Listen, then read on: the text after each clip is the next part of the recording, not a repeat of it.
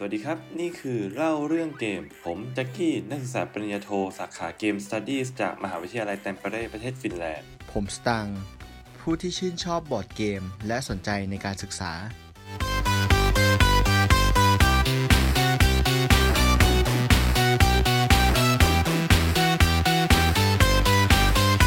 ศึกษาเอพิโซดนี้นะครับมีชื่อว่า Is NFT Game Game or Gambling หรือภาษาไทยว่าNFT Game เกมหรือการพนันนะครับโดยในปี2ปีที่ผ่านมานะครับเราจะได้ยินคนพูดถึงคริปโตเคอเรนซีมากขึ้นนะครับโดยเหตุผลที่ว่ามันเริ่มเข้าถึงตัวเรามากขึ้นและหนึ่งในหลายๆคำที่พ่วงมากับคำว่าคริปโตเคอเรนซีเนี่ยก็คือคำว่า NFT เราจะได้ยินตามข่าวว่ามีคนขาย NFT บ้างเล่นเกม NFT บ้างนะครับว่าแต่มันคืออะไรซึ่งใน EP นี้นะครับเราจะมาพูดถึงเกี่ยวกับอะไรคือ NFT Game มันคือการพนันหรือเปล่า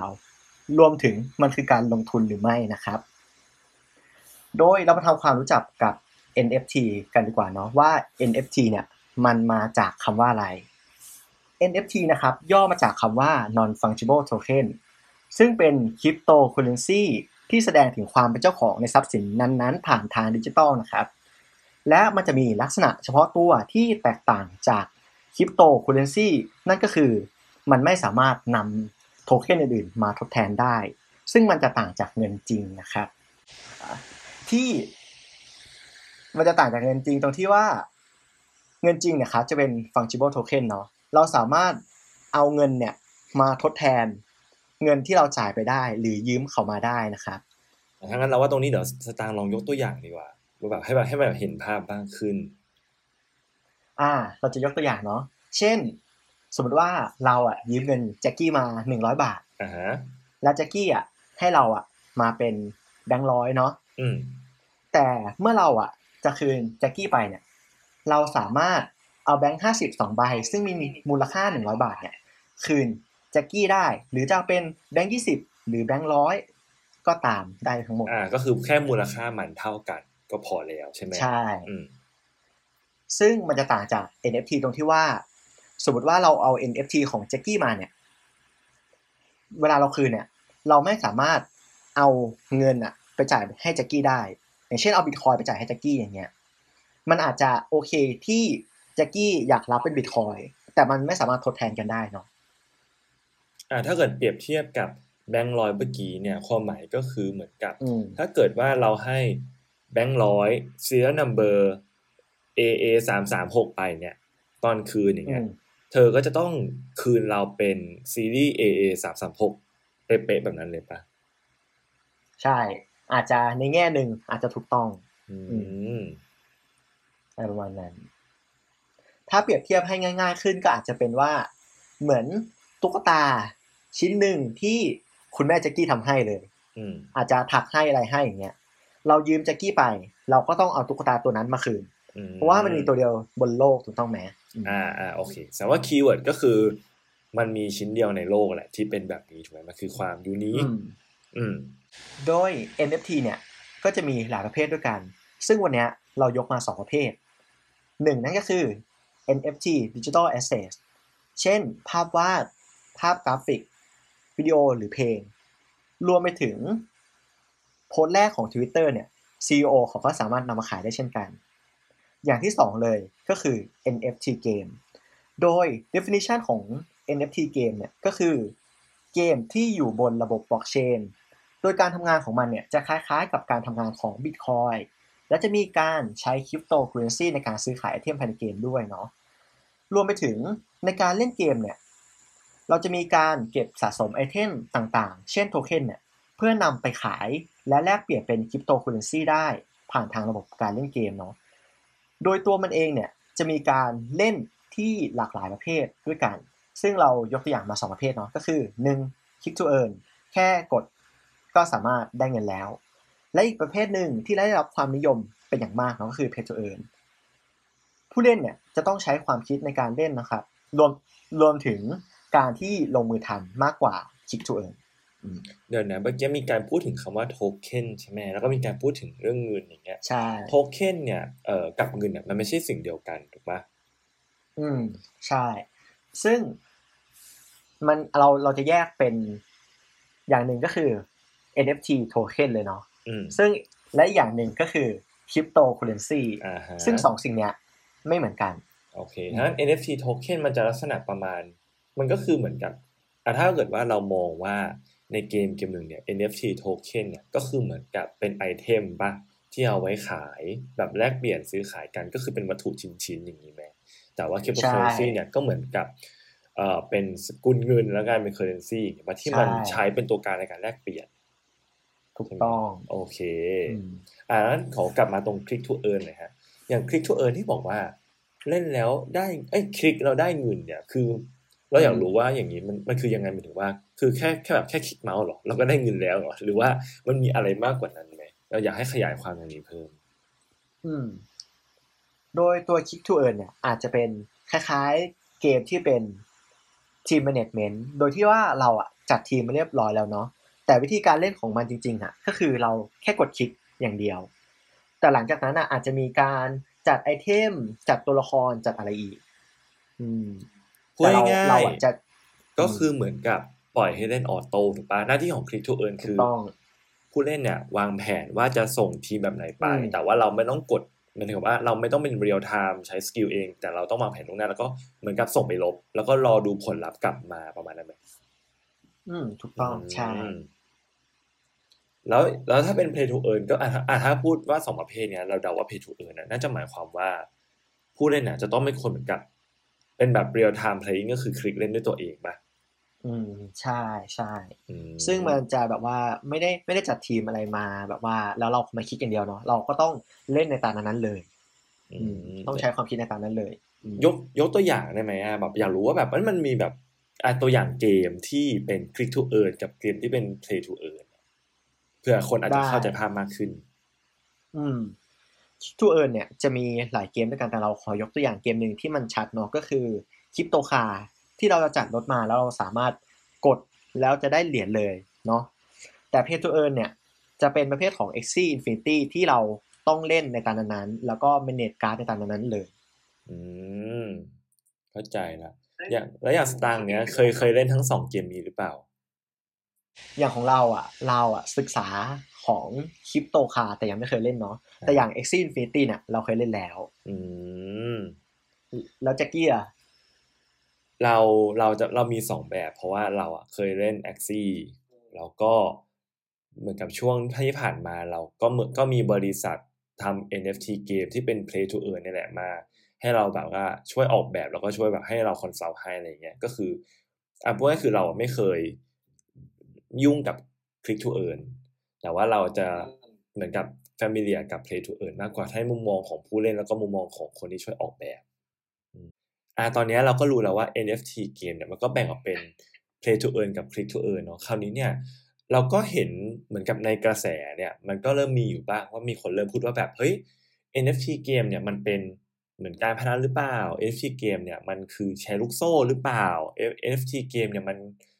คือการลงทุนจริงๆเหรอมันคือความหมายที่เราได้ยินเนี่ยจะมีทั้งบวกและลบเนาะบวกก็คือเชียร์หรือว่าเนี่ยเป็นการลงทุนอนาคตแต่ว่าด้านลบมันก็จะมาในแนวเนี้ยแนวแบบการพนันแนวแชร์ลูกโซ่อะไรอย่างเงี้ยเพราะฉะนั้นเราเลยคิดว่าเดี๋ยววันนี้ที่เราจะคุยกันเนี่ยก็คือเราจะมาดูว่าเฮ้ยมันมีความเหมือนหรือแตกต่างกับการพนันซึ่งการที่เราจะเหมือนกับเปรียบเทียบกันได้เนี่ยเราใช้วิธีการเหมือนทุกครั้งก็คือเราอยากรู้ว่า characteristic อะไรบ้างที่ทำให้เรียกสิ่งเนี้ยว่า NFT เกมแล้วเราจะลองมาเปรียบเทียบกับ characteristic ของ gambling กันครับเดี๋ยวงั้นเราให้สตางค์เนี่ยบอก characteristic ดีกว่าว่าต้องมีอะไรบ้างถึงจะเรียกสิ่งเนี้ยว่า NFT เกมโอเคได้เลยแจ็คกี้ก็คือ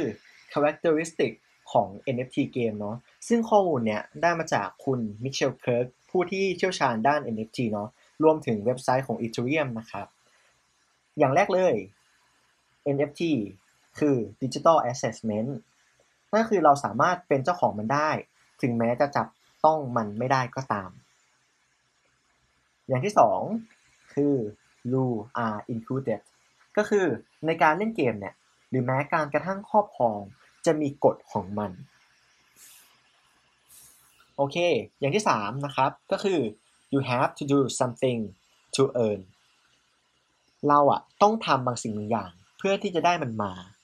อันนี้นะครับเราจะไม่นับรวมคนที่เปิดรับ scholarship นะก็คือแค่คนที่เล่นก่อนเนาะอย่างที่4เลยก็คือ some of them has to use a lot of skill and knowledge ก็คือบางเกมต้องใช้ทักษะและความรู้เนาะอย่างที่5คือ can be developed ก็คือสามารถพัฒนาหรือเปลี่ยนแปลงได้เสมอนะครับและอย่างสุดท้ายเลยที่สำคัญมากๆก็คือ risk หรือความเสี่ยงของมันนั่นเองเพราะว่าเราก็ต้องใช้เงินจริงๆในการลงไปเล่นเนาะขอเดี๋ยวเราจะขอไล่ทีละข้อแล้วกันเราแบบเผื่อแบบคนอื่นที่แบบว่าอาจจะมีความสงสัยอยู่อะไรเงี้ยอันแรกเลยที่เราบอกว่าเป็นเจ้าของในสิ่งที่จับต้องไม่ได้เนี่ยคือเรารู้สึกว่าหลายๆคนอาจจะมีความแบบเฮ้ยอะไรวะจะฟีลว่าฟีลลิ่งแบบฉันจับต้องไม่ได้มันไม่มีอยู่จริงแต่ฉันเป็นเจ้าของมันอะไรอย่างเงี้ยอันนี้อยากให้ในลองขยายความหน่อยสิว่ามันแบบมันหมายความว่าอย่างไงมันก็เหมือนว่าเราอะได้กรรมสิทธิ์ในรูปภาพรูปหนึ่งเนาะซึ่งมันจะแตกต่างจากสมัยก่อนที่แบบว่าเรารู้สึกว่าเราอะจะเป็นเจ้าของรูปใน Facebook ได้ยังไงอย่างเงี้ยในเมื่อทุกคนสามารถ copy แล้วก็เพจมันลงไปได้อย่างเงี้ยแต่ใน NFT เนี่ยมันจะมีระบบบล็อกเชนเข้ามาซึ่งในตัว NFT เองอ่ะมันจะมีโค้ดของมันเลยอะไรอย่างเงี้ยโค้ดก็คืออารมณ์แบบ serial number ป่ะใช่ต้องในระบบบล็อกเชนใช่นั่นแหละอ๋อพูดง่ายก็คือเหมือนกับว่าเราเป็นเจ้าของในสิ่งที่มันจะมีการถูกระบุไว้ในบล็อกเชนว่าอันนี้คือของใครโดยฝั่งไว้กับ serial number ของมันใช่ไหมอันนี้เราขอเสริมนิดนึงก็ตรงที่ว่าถึงแม้ว่าคนอาจจะพูดว่าเราสามารถอะเอาไอ้ตัวตุ๊กตุ่นเนี่ยไปส่งให้ใครก็ได้อย่างเงี้ยแต่สุดท้ายแล้วอะคนเป็นที่เป็นเจ้าของจริงอะเขาก็จะรู้ว่าอันเนี้ยคือของเขารวมไปถึงรูป NFT assessment ที่แบบว่าคนบอกว่ารูปเนี้ยคนซื้อมาในราคาแบบว่า1ล้านบาทเนี่ยเขาแค่ copy แล้วก็ส่งไปอย่างเงี้ยถือว่าเขาเป็นเจ้าของแล้วใช่ไหมคำตอบก็คือไม่ใช่นั่นแหละเพราะว่าถูกฝังอยู่ในบล็อกเชนว่าใครเป็นเจ้าของที่แท้จริงถูกไหมใช่โอเคเราว่าอันนี้หลายคนน่าจะเริ่มพอเก็ตเพราะว่ามันก็จะมีลักษณะคล้ายกับลิขสิทธิ์รูปภาพหรือว่าลิขสิทธิ์หนังอะไรอย่างเงี้ยที่มันอาจจะจับต้องเป็นม้วนแบบเป็นแบบactual จริงๆไม่ได้แต่ว่าเราก็มีเหมือนกันมันถือว่าเป็นของใครโอเคแล้วก็ข้อ2คือต้องมี rule ชัดเจนซึ่ง rule เนี่ยมันหมายถึงโอเคเพราะมันคือ NFT เกมมันก็คือ rule ในการเล่นเกมเพื่อเสริมคำว่านี่คือเกมนะครับถ้าใครอยากรู้ว่าเกมเป็นอะไรก็ไปดูในไปฟังในเอพิโซด1ได้นะฮะแล้วก็ do to get เนี่ยอันนี้เนี่ยเราพอเข้าใจเพราะว่าplay to earn มันชัดเจนแต่คลิกทูเอิร์นเนี่ยอาจจะมีความงงแต่ว่าเมื่อกี้สตางค์บอกเราว่ามันต้องมีการจัดทีมก่อนแล้วค่อยส่งไปเล่นซึ่งเราว่าไอการจัดทีมอ่ะมันน่าจะเป็นดูถูกไหมไอเราเข้าใจถูกป่ะหรือเซว่าแค่เราคลิกเนี่ยเราก็ถือว่าเป็นแอคชั่นหนึ่งที่เราต้องทำเนาะถ้าวันไหนเราไม่ได้คลิกเนี่ยก็คือเราก็ไม่ได้เนาะอาจจะดูแปลกนิดนึงแต่มันคือ the truth นะโอเคอันที่4คือสกิลกับ knowledge ซึ่งสตางค์บอกว่ามันไม่ใช่ทุกเกมด้วยหรอที่ต้องใช้สกิล knowledge เพราะสตางค์บอกว่าบางเกมอันนี้ก็ได้สงสัยใช่เพราะว่าบางเกมเนี่ยมันก็มีจริงๆที่แบบว่าเราแค่จ่ายเงินน่ะแล้วเราคลิกจริงๆเลยอ่ะแบบไม่ต้องจัดอะไรเลยก็มีอ๋อเข้าใจละอารมณ์แบบก็คือซื้อตัวเทพมาถ้าพูดถึงถ้ามองการเล่นเกมคือซื้อตัวเทพมาแล้วก็เอาไปสู้กับตัวลูกกระจอกอย่างนี้ถูกป่ะก็เป็นเทปทูอะไรเงี้ยอ๋อเข้าใจละซึ่งเราว่าอันเนี้ยต้องแยกเป็น2ส่วนก่อนส่วนแรกคือ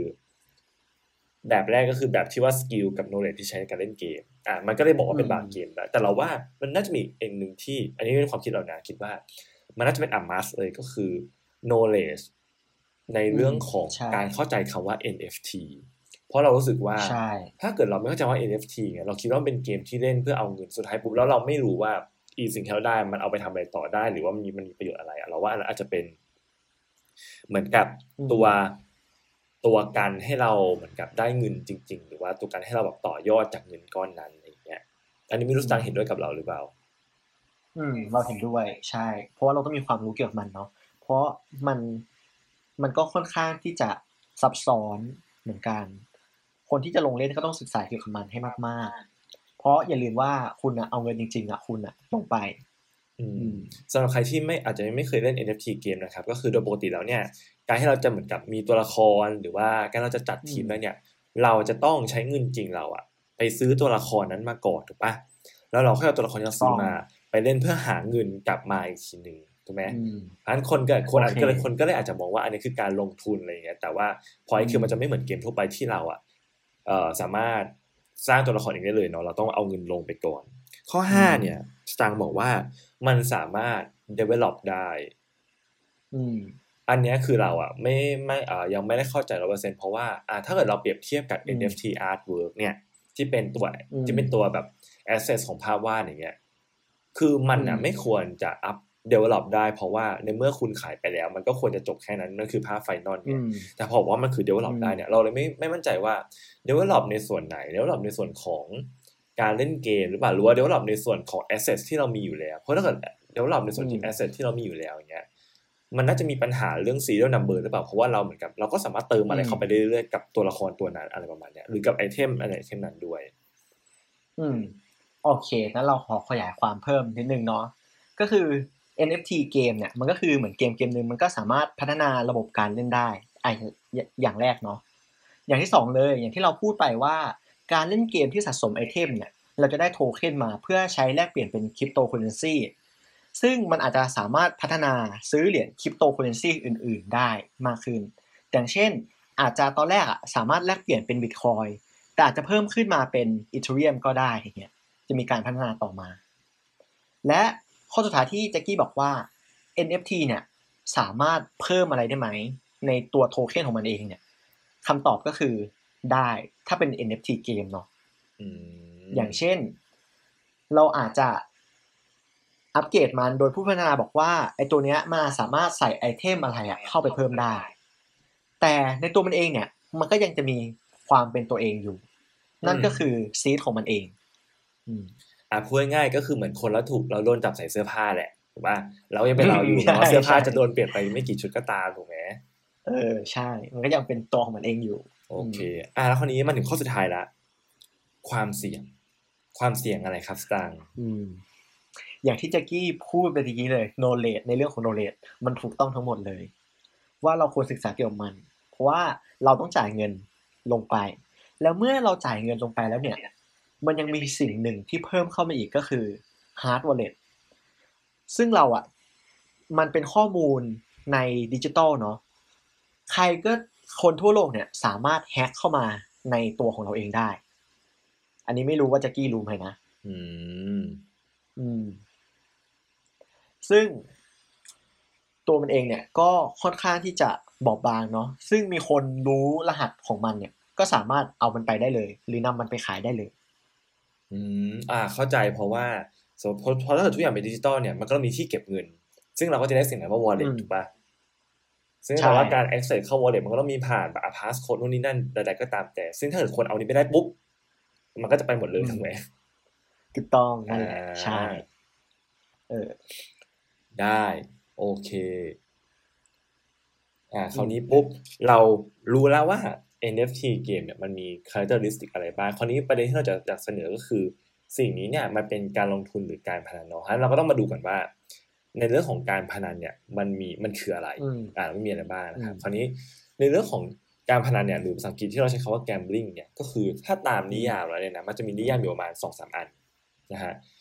นิยามที่ค่อนข้างแบบชัดเจนเนี่ยจะเป็นของบินเดย์เนี่ยเขาเคยบอกไว้เวสตังเขาบอกว่า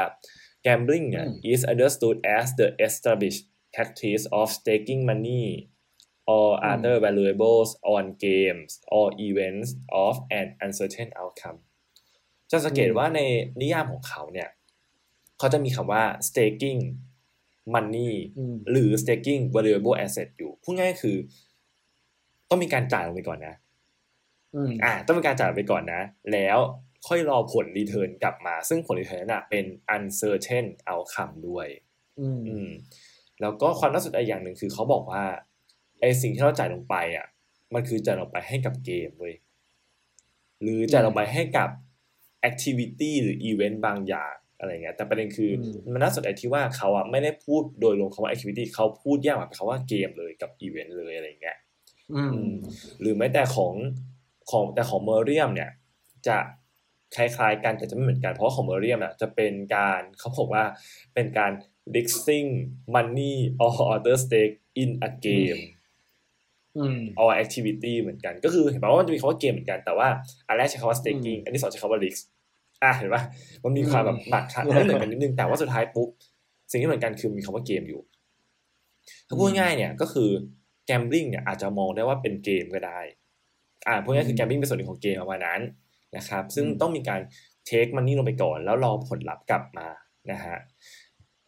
ถ้าพูดย้อนกลับไปถึงประวัติศาสตร์ของ gambling เนี่ยค่อนข้างน่าสนใจเพราะว่าจากประวัติศาสตร์เนี่ยนะ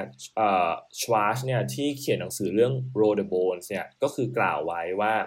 gambling เนี่ยมันเป็นอะไรที่มีมานานมากพอๆกับการเล่นกับเกมเลยเพราะว่าเขาพูดว่ามันเป็น second oldest profession ก็คือแบบมันเก่าแก่มากอะไรอย่างเงี้ยลูกเต่าแรกที่คนพบเนี่ยก็อยู่ในสุสานโบราณด้วยซ้ำในสมัยเมโสโปเตเมียกับอียิปต์ที่เขาค้นพบลูกเต่าเกิดขึ้นอะไรอย่างเงี้ยหรือถ้าเกิดเป็นช่วงของฝั่งถ้าเกิดเป็นฝั่งเอเชียเนี่ยก็คือเป็นประเทศจีนอย่างเงี้ยตั้งแต่ 4,000 ก่อนคริสต์กาลเนี่ยก็เจอเหมือนกับการเล่นการพนันเกิดขึ้นละผ่านทางประวัติศาสตร์นะครับหรือถ้าเป็นแอฟริกาเนี่ยก็คือที่ประเทศไม่ใช่แอฟริกาสิถ้าเป็นยุโรปตอนล่างเนี่ยแล้วอย่างเป็นกรีซอย่างเงี้ยก็คือเจอพวกลูกเต๋าพวกวิธีการเล่นเนี่ยตั้งแต่ 1,600 ปีก่อนคริสต์กาลแล้วจะเห็นว่ามันเป็นการเล่นที่มีมานานมากๆแล้วในแกมบลิ่งอะไรอย่างเงี้ยถ้าพูดอีกอย่างหนึ่งก็คือ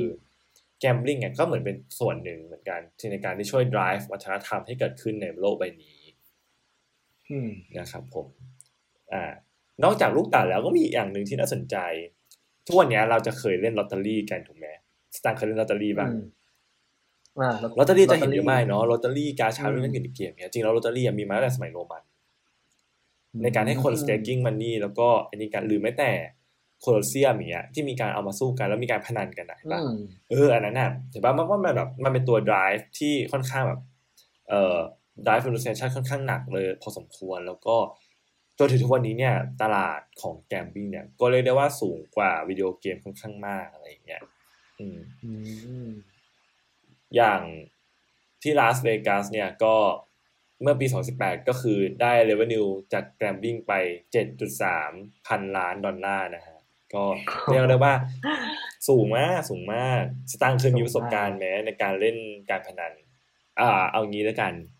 เป็นการพนันที่ถูกกฎหมายฮะที่แบบว่าเข้าคาสิโนอะไรอย่างเงี้ยไม่ได้จะพูดอย่างนี้เหมือนกับเด็กดัมมี่ไม่เอาเนาะ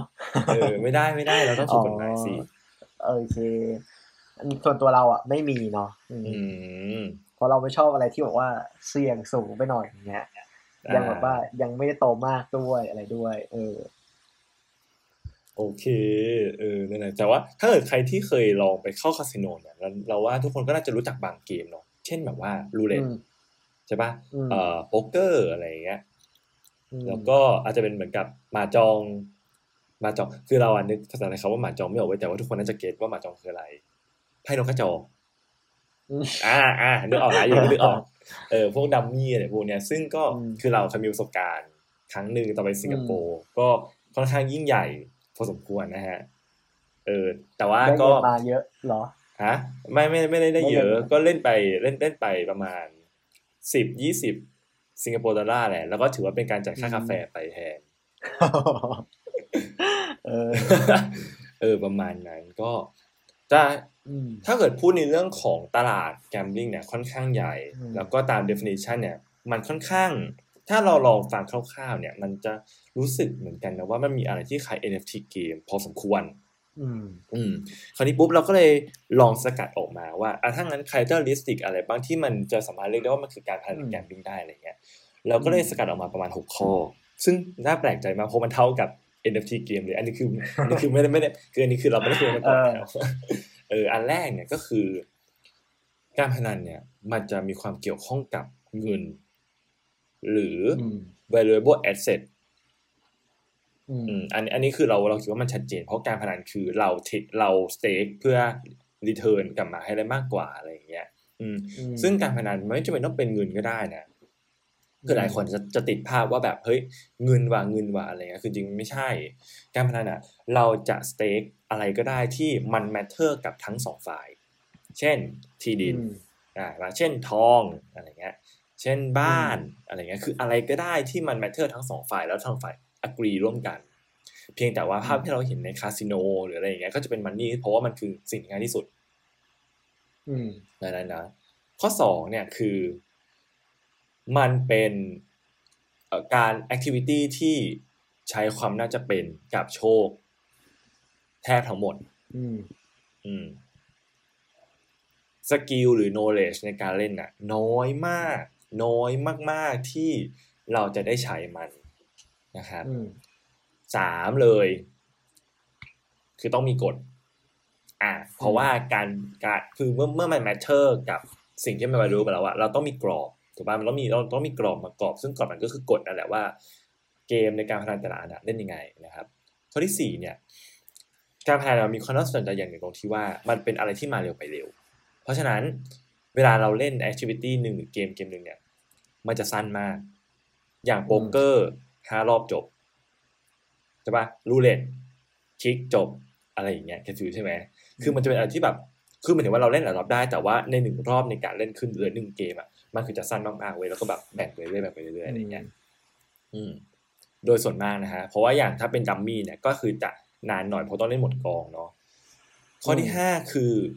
แน่นอนแหละมันต้องเป็น uncertain outcome คืออะไรก็ไม่รู้แหละที่จะโผล่มาชนะหรือแพ้ก็ไม่รู้แหละความหมายของอันนี้คือถ้าเกิดอะไรก็ตามที่มันเป็น certain outcome เมื่อไหร่ปุ๊บสิ่งนั้นจะไม่ใช่การพนันทันทีจะตัดออกและข้อสุดท้ายก็คือมีความเสี่ยงฮะโอเคโดยเราจะขอบอกตรงนี้ก่อนนะว่าการพนันอันเนี้ยมันจะไม่ใช่แบบการพนันที่เราเล่นกับเพื่อนนะอย่างเช่นแบบว่าเฮ้ยสตังแ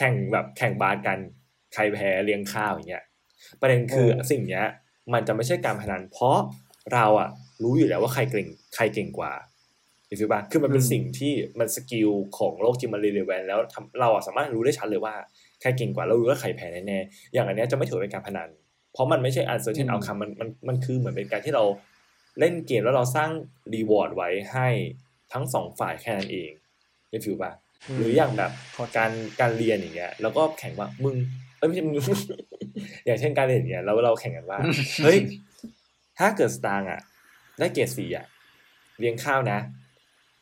เราเรียนข้าวเองเนี่ยซึ่งเรารู้อยู่แล้วเว้ยว่าสตางค์อ่ะเรียนเก่งหรือไม่เก่งเข้าใจป่ะคือมันรู้อยู่แล้วว่าเท่าไหนเราถึงจะได้เกรด4เพราะมันมีใครเฉลี่ยชัดเจนว่าเกรด4คืออะไรเข้าใจป่ะอย่างอันเนี้ยมันน่ะไม่ใช่การพนันแต่มันคือการที่เราสร้างโกลแล้วสร้างรีวอร์ดไว้ให้กับตัวเองหรือให้กับเพื่อนเป็นฟิวใช่มั้ยโอเคเข้าใจว่านั้นเพราะฉะนั้นการพนันนะครับจะต้องเป็นอะไรที่มัน uncertainty เนาะโดยส่วนโดยนี้เนี่ยส่วนใหญ่เราก็จะพูดถึงเรื่องคาสิโนแหละเพราะคาสิโนมันค่อนข้างชัดอย่างโป๊กเกอร์เนี่ยมันโอเคสกิลในการที่เราอ่ะเหมือนกับควบคุมอารมณ์ตัวเองอ่ะมันมีแต่ว่าสกิลในการเล่นมันอาจจะไม่ได้ใช้เยอะเลยเพราะว่าเราไม่รู้เลยว่าไพ่ที่ออกมาคืออะไร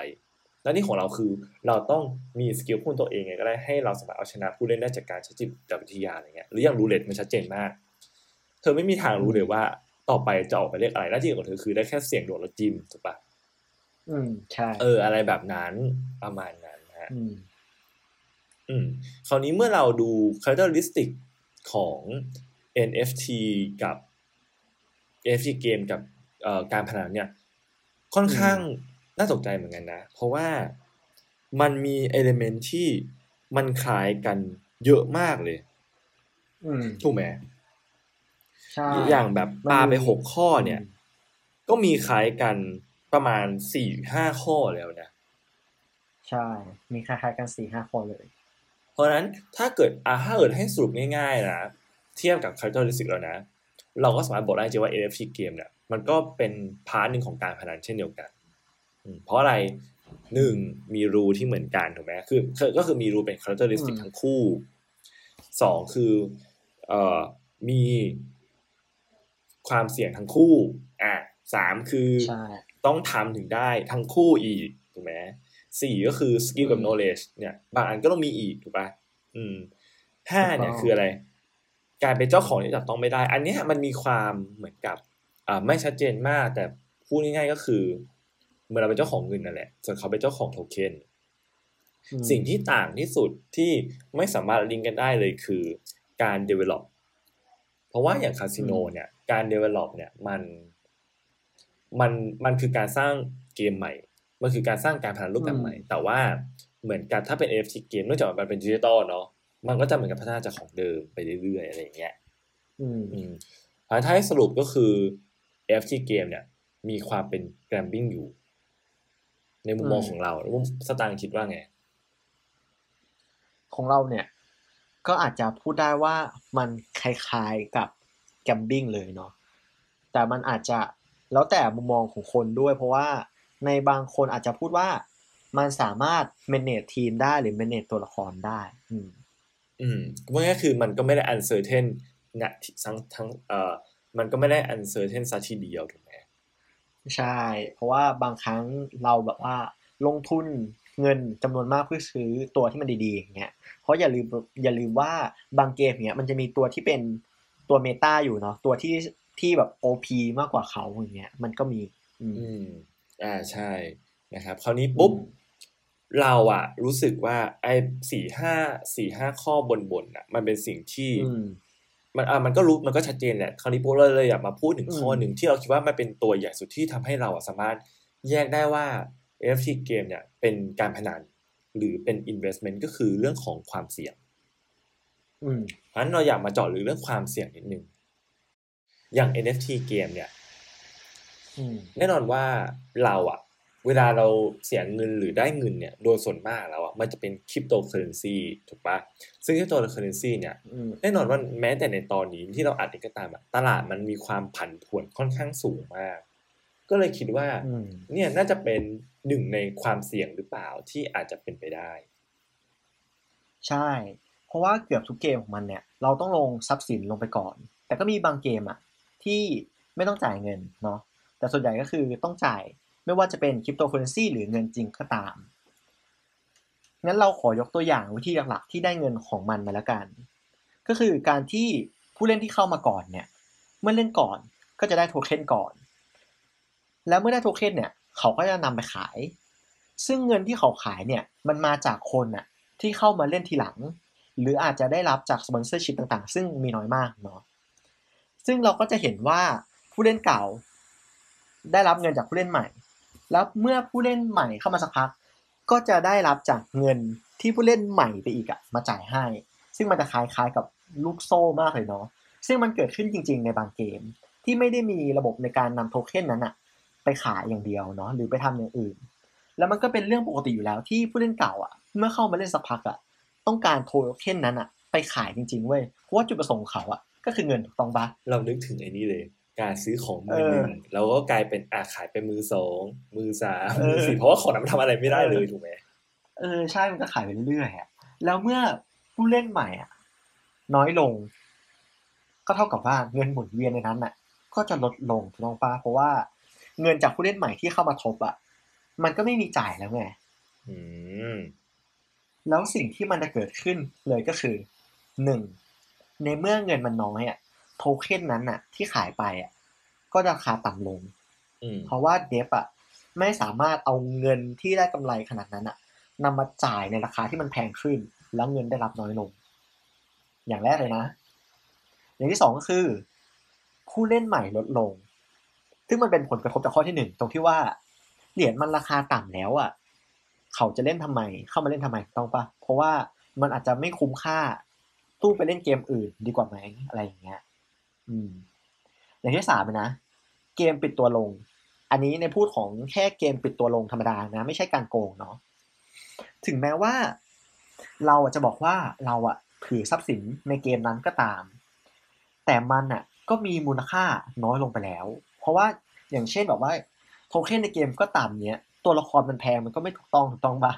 หรือในบางกรณีเนี่ยมันอาจจะไม่มีค่าเลยด้วยซ้ำ อันนี้พูดถึงในกรณีที่ไม่โกงนะงั้นเรามาในกรณีที่โกงกันจริงๆดีกว่าก็คือบางคนเนี่ยเห็น NFT เกมหนึ่งอะกำลังจะเปิดตัวมาเนี่ยกำลังจะเปิดนะใช้คำว่ากำลังเขาเนี่ยก็จะเปิดขายไอเทมต่างๆเพื่อรอวันเปิดเงี้ยอย่างเช่นกล่องสุ่มตัวละคร NFT หรืออะไรต่างๆเงี้ยแต่เขาไม่ได้ศึกษา developer ให้ดีสุดท้ายแล้วเนี่ยเงินที่เขาจ่ายไปเนี่ยถูกผู้พัฒนาโกงไปนั่นคือการหลักภูก็คือดึงเงินนั้นไปเลยทั้งที่เกมมันยังไม่ได้เปิดตัวเลยเว้ย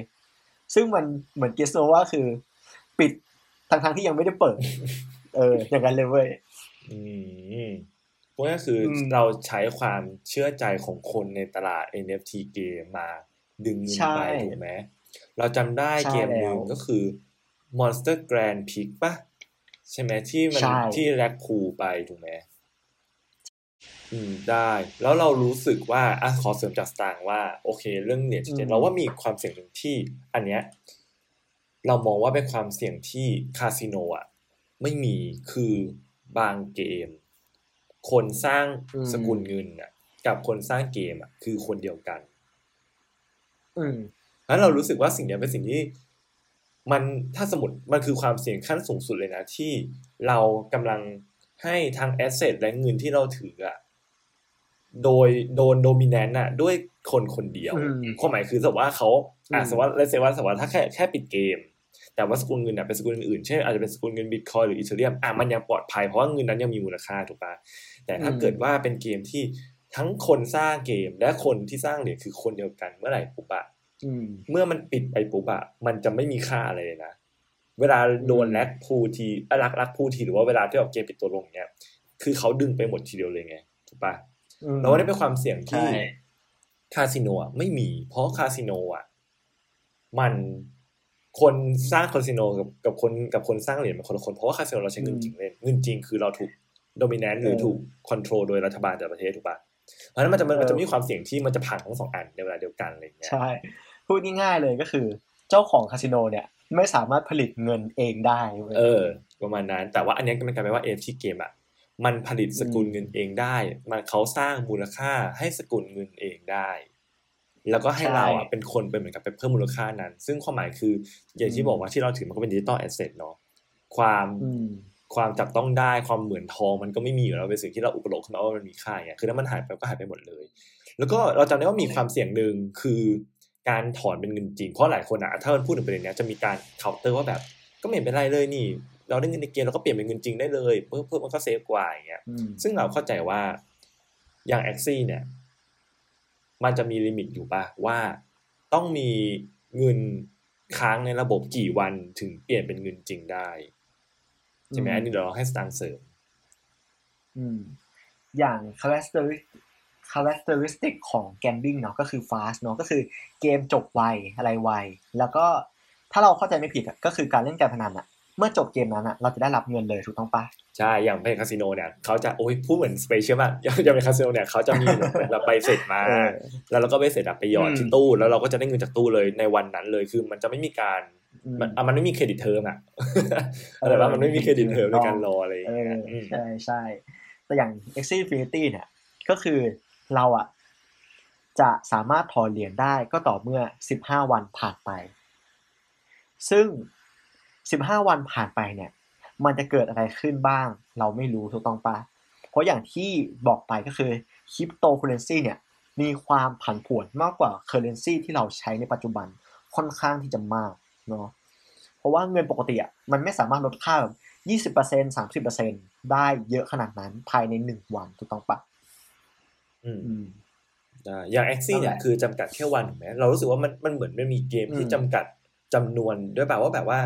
ถ้าเกิดเงินไม่ถึงถอนไม่ได้นะอะไรประมาณนี้มีป่ะมีคือ Crypto Car นั่นแหละที่เราบอกไปก็คือถ้าคุณได้เงินมาน้อยอย่างเงี้ยอย่างเช่นคุณได้วันละ100 Crypto Car เหรียญอย่างเงี้ย Crypto Car คอยอย่างเงี้ยคุณก็ไม่สามารถถอนได้อะไรประมาณเนี้ยคุณต้องมี500หรือ 1,000 อะไรเงี้ยตามที่เขากำหนดอะไรประมาณนี้แล้วทำไมคนถึงยังมีคนคิดที่จะลงทุนกับ NFT เกมอยู่ล่ะสตางค์มีไอเดียไหม เราต้องบอกเลยว่าบางครั้งเนาะที่การเกิดหลักภูขึ้นเนี่ยมันเกิดจากความเชื่อล้วนๆเชื่อในสิ่งที่เรามองไม่เห็นและคิดว่ามันเป็นการตอบแทนที่คุ้มค่าเว้ยรวมไปถึงอ่ะบางคนอ่ะแค่อยากจะเป็นเจ้าของดิจิตอลแอสเซทนั้นๆแค่นั้นจบเลยเข้าใจก็คือเขามองในด้านของ positive ถูกป่ะเป็นคนที่ optimistic ขึ้นมากๆอะไรอย่างนี้ใช่ไหมเข้าใจละก็เลยเป็นอย่างนั้นนะฮะโอเควันนี้เราก็น่าจะเดินทางมาถึงช่วงท้ายแล้วที่เราบอกว่า NFT เกมเนี่ยเป็นเกมหรือแกมบลิงเนาะถ้าดูตาม characteristic ของเราเนี่ยมันเป็นเกมอยู่แล้วเพราะว่ามันมี rule มีอะไรชัดเจนเนาะแต่ความรู้สึกของเราและเราคิดว่าสตังค์ด้วยก็คือมันก็เป็นการพนันได้เหมือนกันถูกไหมและอันนี้ส่วนตัวของเราเองเรามองว่าในกรณีที่ถ้าเกิดว่าเกมอ่ะกับเหรียญอ่ะถูกสร้างด้วยคนคนเดียวกันแล้วมี constraint อ่ะเราว่ามันเสี่ยงยิ่งกว่าการพนันอีกเพราะอะไรจะเกิดขึ้นมันไม่มีใครรู้อย่างคาสิโนถ้าอยู่ดีมันปิดตัวไปเราไม่ได้รับความเสียหายแน่นอนเพราะว่าเงินมันอยู่กับเราเราไม่ต้องค้างเงินในระบบแล้วเงินนั้นมันคนที่คอนโทรลเป็นคนละคนกับเจ้าของคาสิโนด้วยเพราะฉะนั้นเราความส่วนตัวเรานะเราจะบอกเลยว่า NFT เกมถ้าเล่นเพื่อเอาเงินแล้วลงทุนนะแล้วเราแบบทุ่มเงินไปนะเสี่ยงมากกว่าคุณเดินเข้าไปเล่นในคาสิโนอีกใช่เราก็ว่า NFT เนี่ยมันก็ถือว่าเป็นทางเลือกในการลงทุนอย่างนึงเนาะแต่คำว่าการลงทุนเนี่ยมันมีความเสี่ยงอยู่แล้วเว้ยและยิ่งบางครั้งเนี่ยในโลกดิจิตอลเนี่ยมันไม่มีกฎหมายที่ตายตัวอะไรขนาดนั้นน่ะแล้วบางครั้งเนี่ยการที่เราเข้าไปในคาสิโนเนี่ยเกิดการโกงเกิดขึ้นเนี่ยเรายังตามตัวคนได้เพราะมีกล้องวงจรปิด identity ของคนก็คือหน้าตาหรือลายมือหรืออะไรก็ตามแต่ในโลกดิจิตอลเนี่ยมันค่อนข้างที่จะยากมากๆเลยนี่แหละความเสี่ยงของมันครับก็จะเป็นถือว่าเป็นการฝากทุกคนไว้แล้วกันนะฮะว่า NFT เกมถามว่าดีไหมมันก็ดีถ้าเกิดว่าเราแบบเล่นเอาสูตรเล่นเพื่อเอาเงินมันก็เป็นวิธีการหาเงินอีกรูปแบบนึงก็เป็นไปได้แต่ว่าก็อยากให้ทุกคนระวังไว้แล้วก็ลองศึกษาดีว่าเกมนี้เนี่ยเราคุ้มไหมที่จะทุ่มเงินลงไปแล้วความเสี่ยงที่เราได้รับมาเนี่ยสุดท้ายปุ๊บมันทำให้เหมือนเราคุ้มค่าในการลงทุนจริงๆหรือเปล่า